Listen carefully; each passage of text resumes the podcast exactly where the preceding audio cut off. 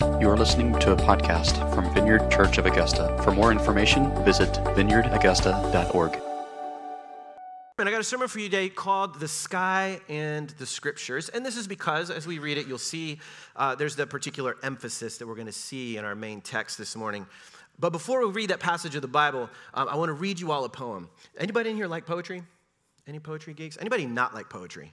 You can be honest. I'm really sorry then for this whole morning. You're going to hate this whole thing. It's, it's all poetry. That's all we're doing.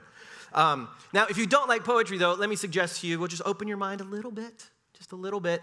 Um, in particular, I'm going to read a poem to you guys this morning by a poet named Billy Collins. He is my one absolute, my absolute favorite poets in any language, and he was poet laureate of the United States for a while.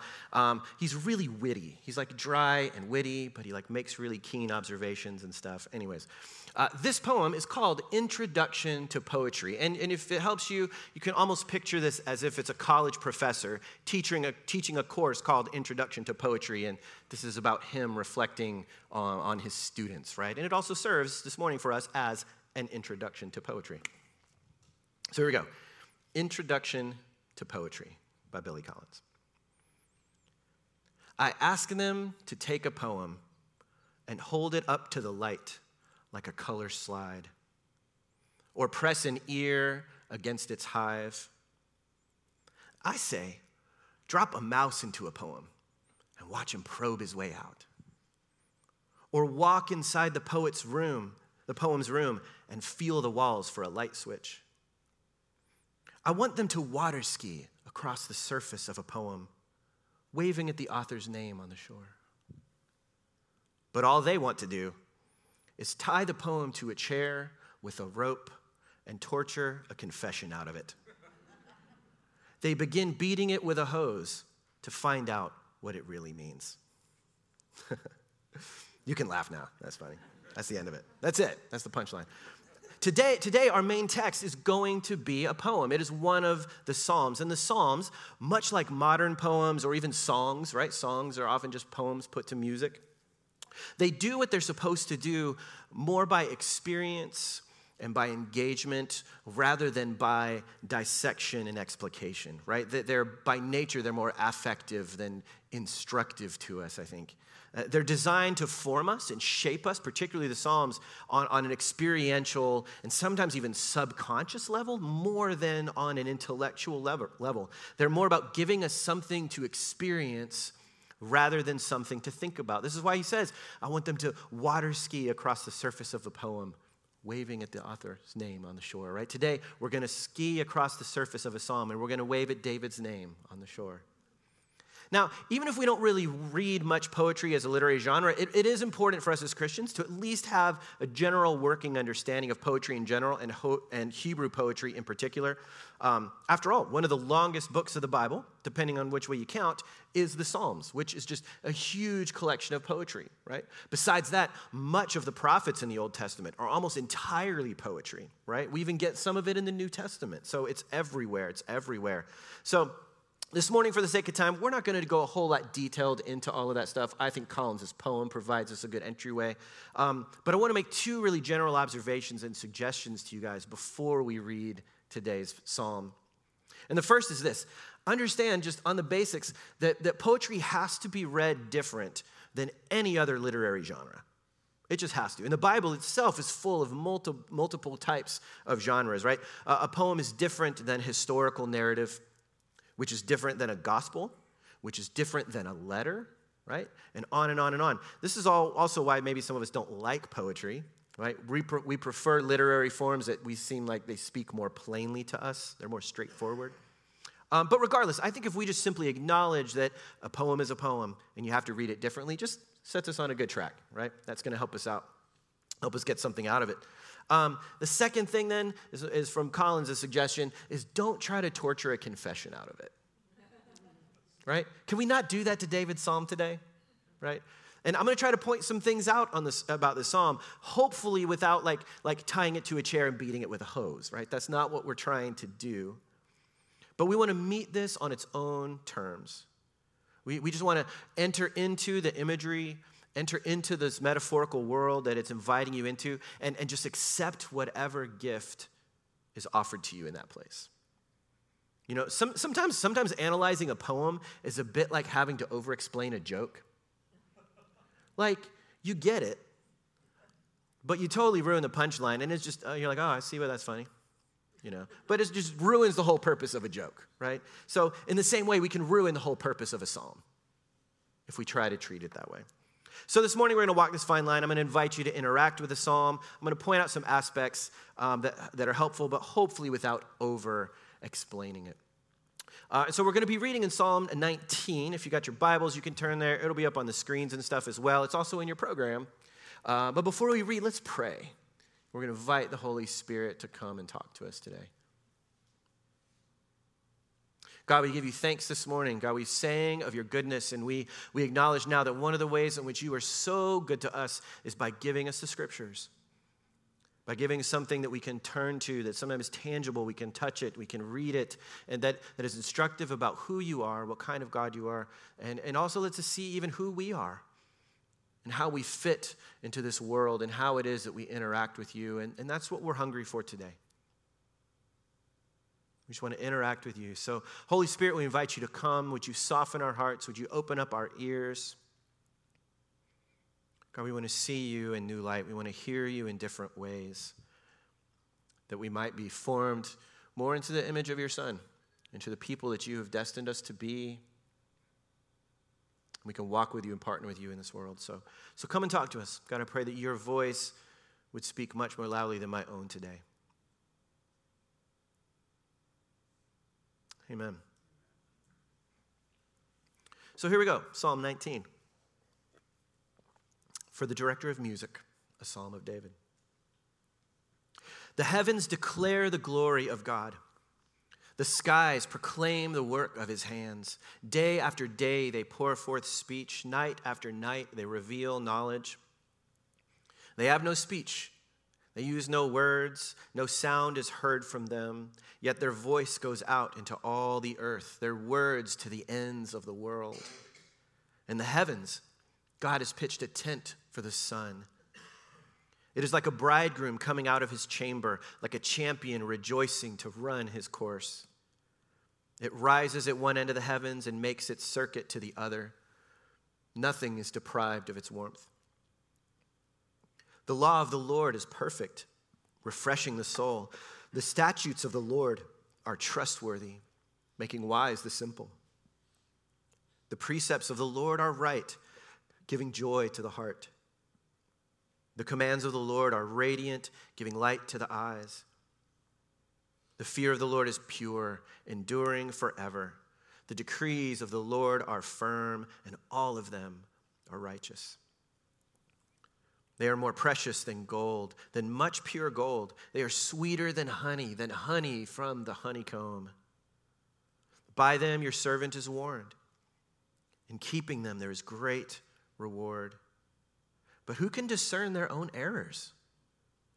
Forgive my hidden faults. Keep your servant also from willful sins. May they not rule over me. Then I will be blameless, innocent of great transgression. May these words of my mouth and this meditation of my heart be pleasing in your sight, Lord, my rock and my redeemer. And I feel as though we should say, Amen. Right? Doesn't that feel like a prayer? It's because it is. Surprise, right? It is, it's a psalm, it's a song, right? And even David said it's for the director of music. It is, a, it is a prayer set to music. We have since lost the melody and things like that. Um, but, but it is. It's a psalm that is meant to be sung from our hearts as a prayer to God. Now, there's a really curious thing about this psalm. I've always kind of liked this one, it, but it's always kind of struck me as kind of odd. And here's the, here's the curious thing about it it's about half about the skies and like half about the scriptures. Did you guys feel that switch? Like suddenly it's like, wait, what? You know? It's all like the sky and it's beautiful and the sun and then like the law, right? Did that just lose anybody at that point, right? Can we go back to the, can we go back to nature? You know? What's this all about? Like, it seems to me like David, it seems like David couldn't make up his mind what he wanted this song to be about, right? This is, can I just be honest? I feel like this is really bad songwriting. Any songwriters in the room? If David, if David brought this psalm into like some like contemporary songwriting workshop, somebody would say like, buddy, you just you just got to pick a focus. Like, what's this actually about? You're going to sing about the sky. You're going to sing about the law. Like, you just got to pick one. This is it's not really working. But here we have it. So, so as much as I want to like give David a hard time about that, he's dead, and I can't. And it's just in the Bible. So, as much as it perplexes me, as much as I want to help David workshop this psalm, make it a little tighter, Come on, David, we could write a hit, you know? It is what it is. And, and Eh, the Holy Spirit in me says, yep, and it's there for a reason, right? There's got to be something there that is important for us to notice. There's something of David's own spiritual experience that he is trying to express to us poetically. That he's trying to, by juxtaposing and, and, smashing these two things together, that he's trying to get across to us. Something that he has come to understand about being a person of faith who is trying to follow God that he can't really explain directly, but it's got to come out in imagery and in metaphor. It's got to come out as a song to be sung rather than an essay to be studied, right? So, this is what we have. Now, I'll just give you the bottom line on top. Here's what I think David is singing about. This is what I think David is singing about that he's, inviting us to experience about the sky and the scriptures. And it's simply this is that reading the scriptures is sort of like looking up at the sky. And I'll unpack this a little bit. But maybe reading the scriptures is a lot like our experience of just looking up at the sky.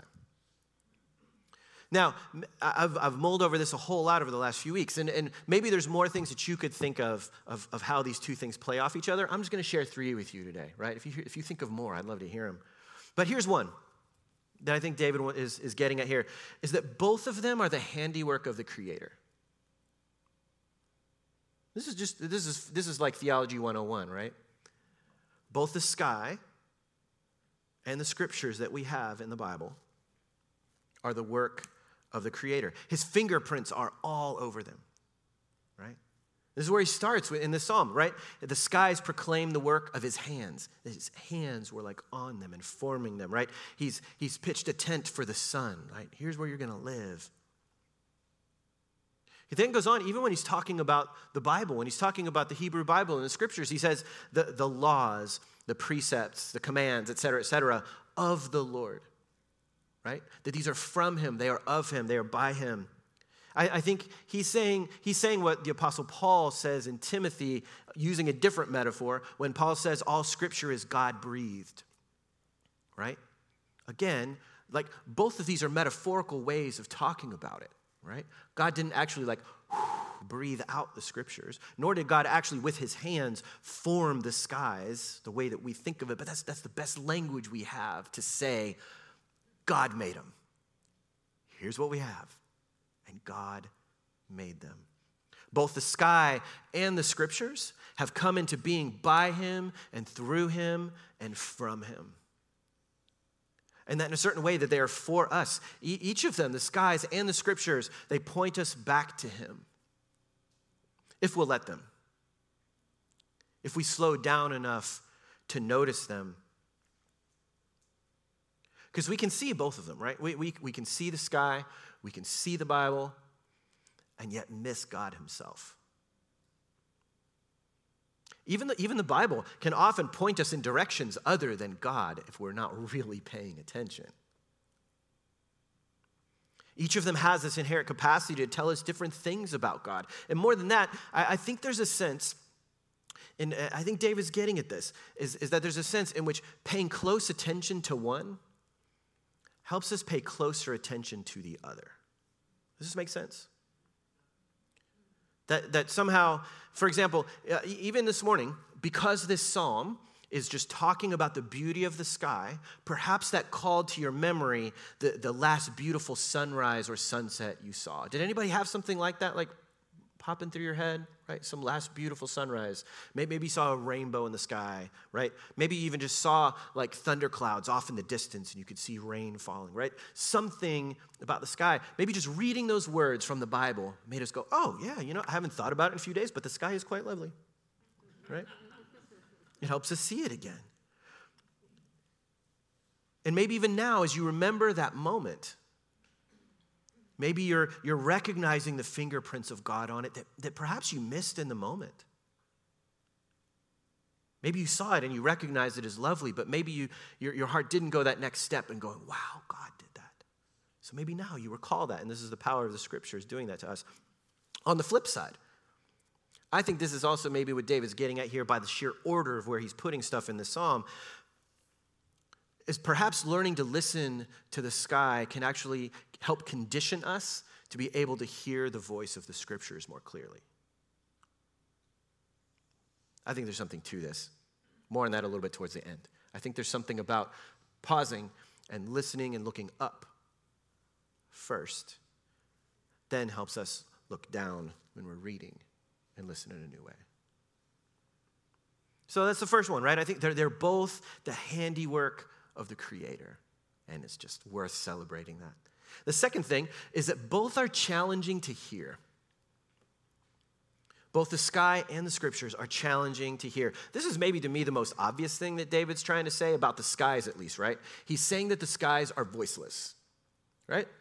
They do not have a voice. Their voice is not heard anywhere, right? They have no speech. They use no words. They don't make any sort of auditory sounds that can be classified as human language and thus interpreted for us to be able to understand. It just doesn't exist. But at the same time, he says, Yet their voice goes out into all the earth, their words to the ends of the world. What? You know? How, how can something without a voice have its voice heard throughout the entire world? You ask. It's a good question. Poetry. It's the only answer I got for that one. That's poetry, friends. But here's the thing the only way to hear anything is to be quieter than the one trying to communicate to you. All the parents in the room said amen, right? Wives, don't nudge your husbands right now. Don't elbow them. But this is true. The only way to hear anything is to be quieter than the one who is trying to speak to you. So, how then do we hear something that has no voice, and how do we hear something that is silent? I think maybe the same way that you would hear someone who is whispering. You, you silence all the other shh, shh, shh, You silence all the other noises. You quiet yourself down. You focus, right? You, you stop thinking about all the other things. And you lean in and you just come into closer proximity so you can hear. That's how we hear something that is silent. And we cannot expect to hear what the skies or what nature in general is trying to tell us with so much constant external noise around us. It just won't work. We cannot hear what the skies or what nature is trying to tell us with, that, with this constant internal hum going on inside of us all the time. We can't hear what nature of the skies are trying to tell us by keeping ourselves perpetually cut off and isolated in our like hermetically sealed houses and cars, you know? And some of us, man, like anybody got a garage? I've got a garage now. It's fabulous. I haven't had a garage in years, but you know what that means I never do? Go outside. I could potentially hardly ever go outside until I come to work here and I can like run inside as fast as I can, you know? It's just we hardly you don't you don't even have to go through. You guys ever seen the line at Starbucks or Chick-fil-A over in Evans? It's like people are like, I can't get out of my car. I'm not walking in there. Who does that? I'm gonna stay in here protected. But what we got to do, guys, we must turn off the noise on the outside. We must learn to quiet our own souls and to spend more time with nothing between us and the skies. And I think, I think that maybe it's the same way then with the scriptures. That if we want to hear what the Spirit of God wants to say to us through the Bible, we've got to first learn to be quiet. We cannot hear them when our external environments and our interior worlds are just full of ceaseless noise. Now, silence can be kind of unnerving. I actually just got off of a retreat this weekend, um, two days, it, it was probably the most silence that I have like sat in in years, literally. And you know what like the dominant feeling was that I had the entire time? Is I was like extremely uncomfortable. and I do silence all the time, man. I'd start all of my days with silence, you know, before you know, 10, 20 minutes of silence. But like hour after hour, it's really uncomfortable. You know why it's so uncomfortable? Because as soon as you turn off all the outside noise and you shut off all the devices and you're not talking to people, you start noticing how noisy it is in here. And oh my gosh, it's a racket. I don't know about you guys, but like my mind and my heart are a hot mess. And as soon as you shut off everything else, they start shouting at you. But you know what? It's good and it is okay. Sometimes that's why we keep all the outside noise on so much because we don't want to deal with what's in here. We don't want to hear it. But then we want to come to the Bible and we want to hear God. And He's like, I'm trying, man. Just a little too noisy. Guys need to pipe down. Thomas Merton says this. He said, It is the silence of the world that is real. Our noise, our business, our purposes, and all our fatuous statements about our purposes, our business, and our noise, these are the illusion. That somehow, when we turn off all the noise on the outside and all the noise on the inside as best as we can, we are somehow tapping into something more real, and we are suddenly able to hear the voice of the skies. We are able to hear the voice of the scriptures in a whole new way. I think this is the invitation of God to us.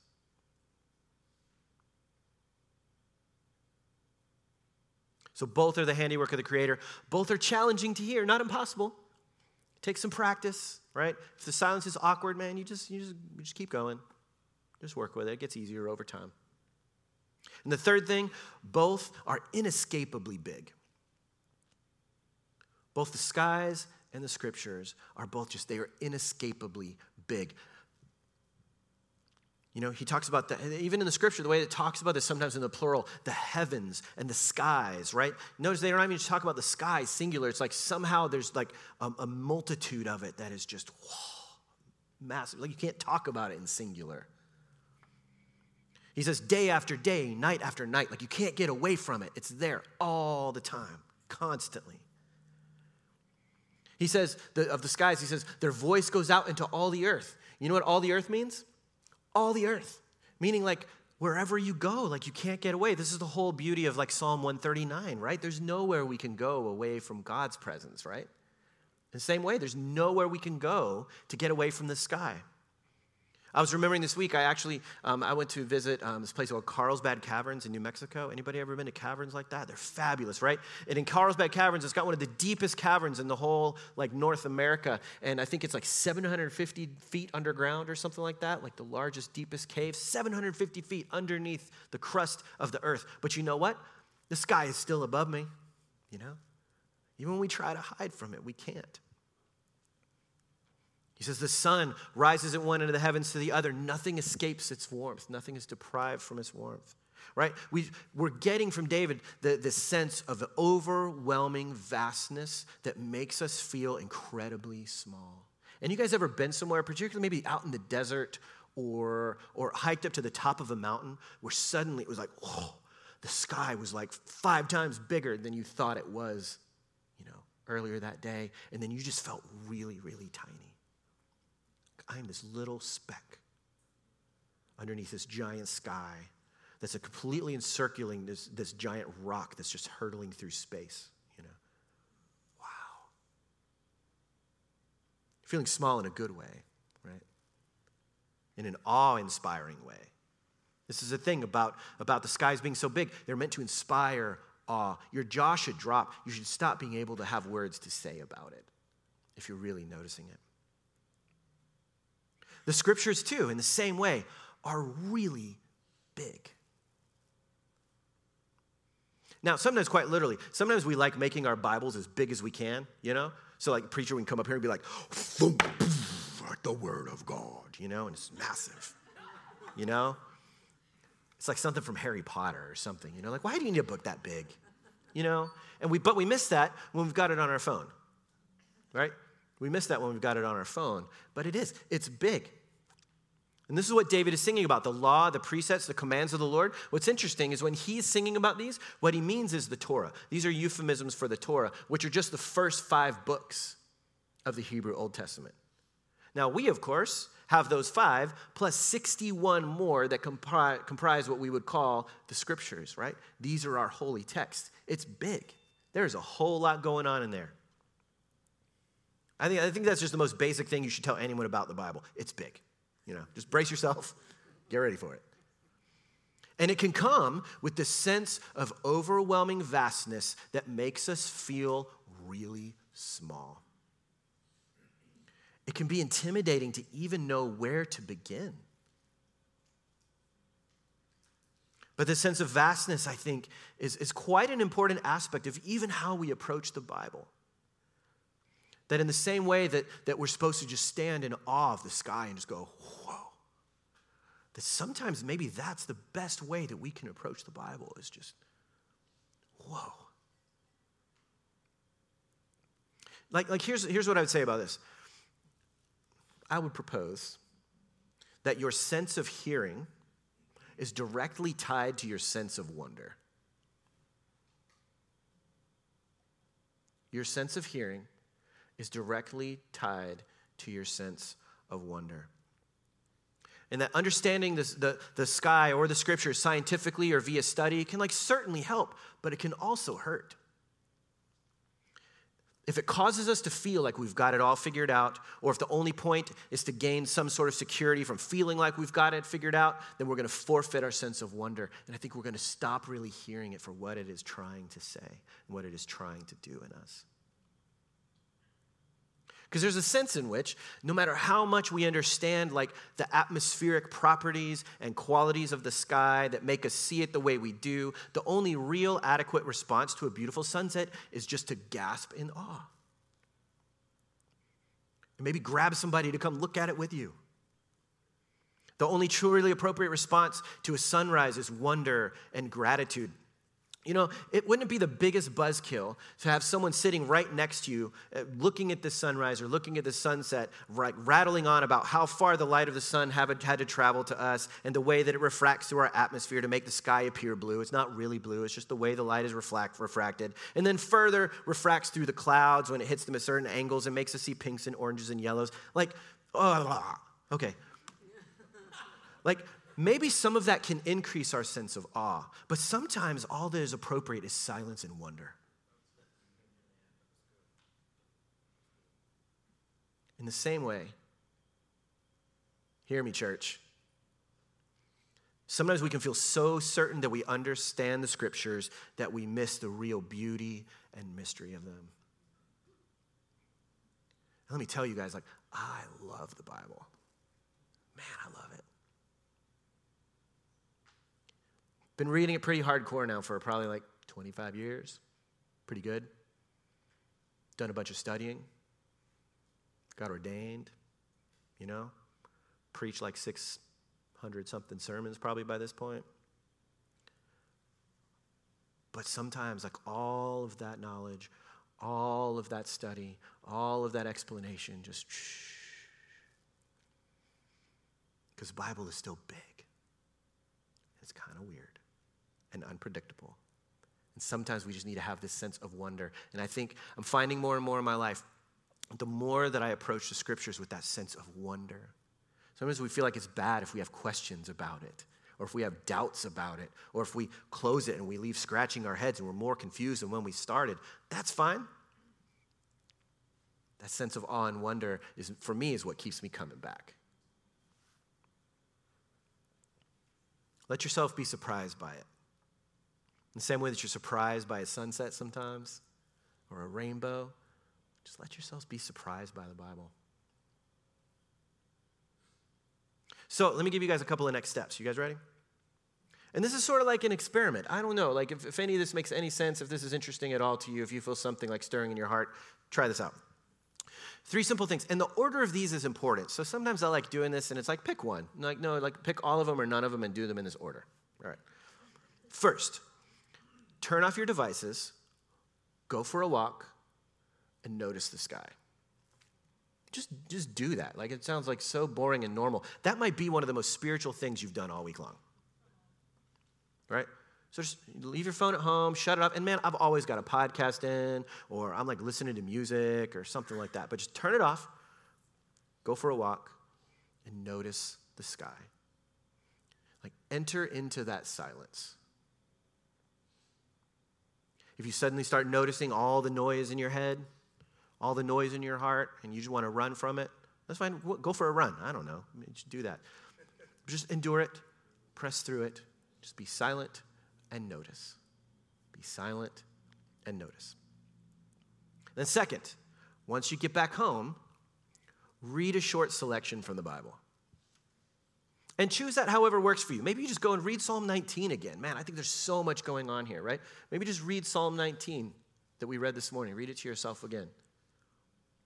If you're not sure where to begin, maybe, be, maybe it's good for you to like choose this before you go out on the walk, right? You don't want to sit down with the Bible and then try to figure out where to do, you know? Like do roulette with one of the Gospels or something, right? That's pretty safe. You know, whatever it is, it kind of doesn't matter. I don't think it really matters. The Holy Spirit can orchestrate that for you however He wants.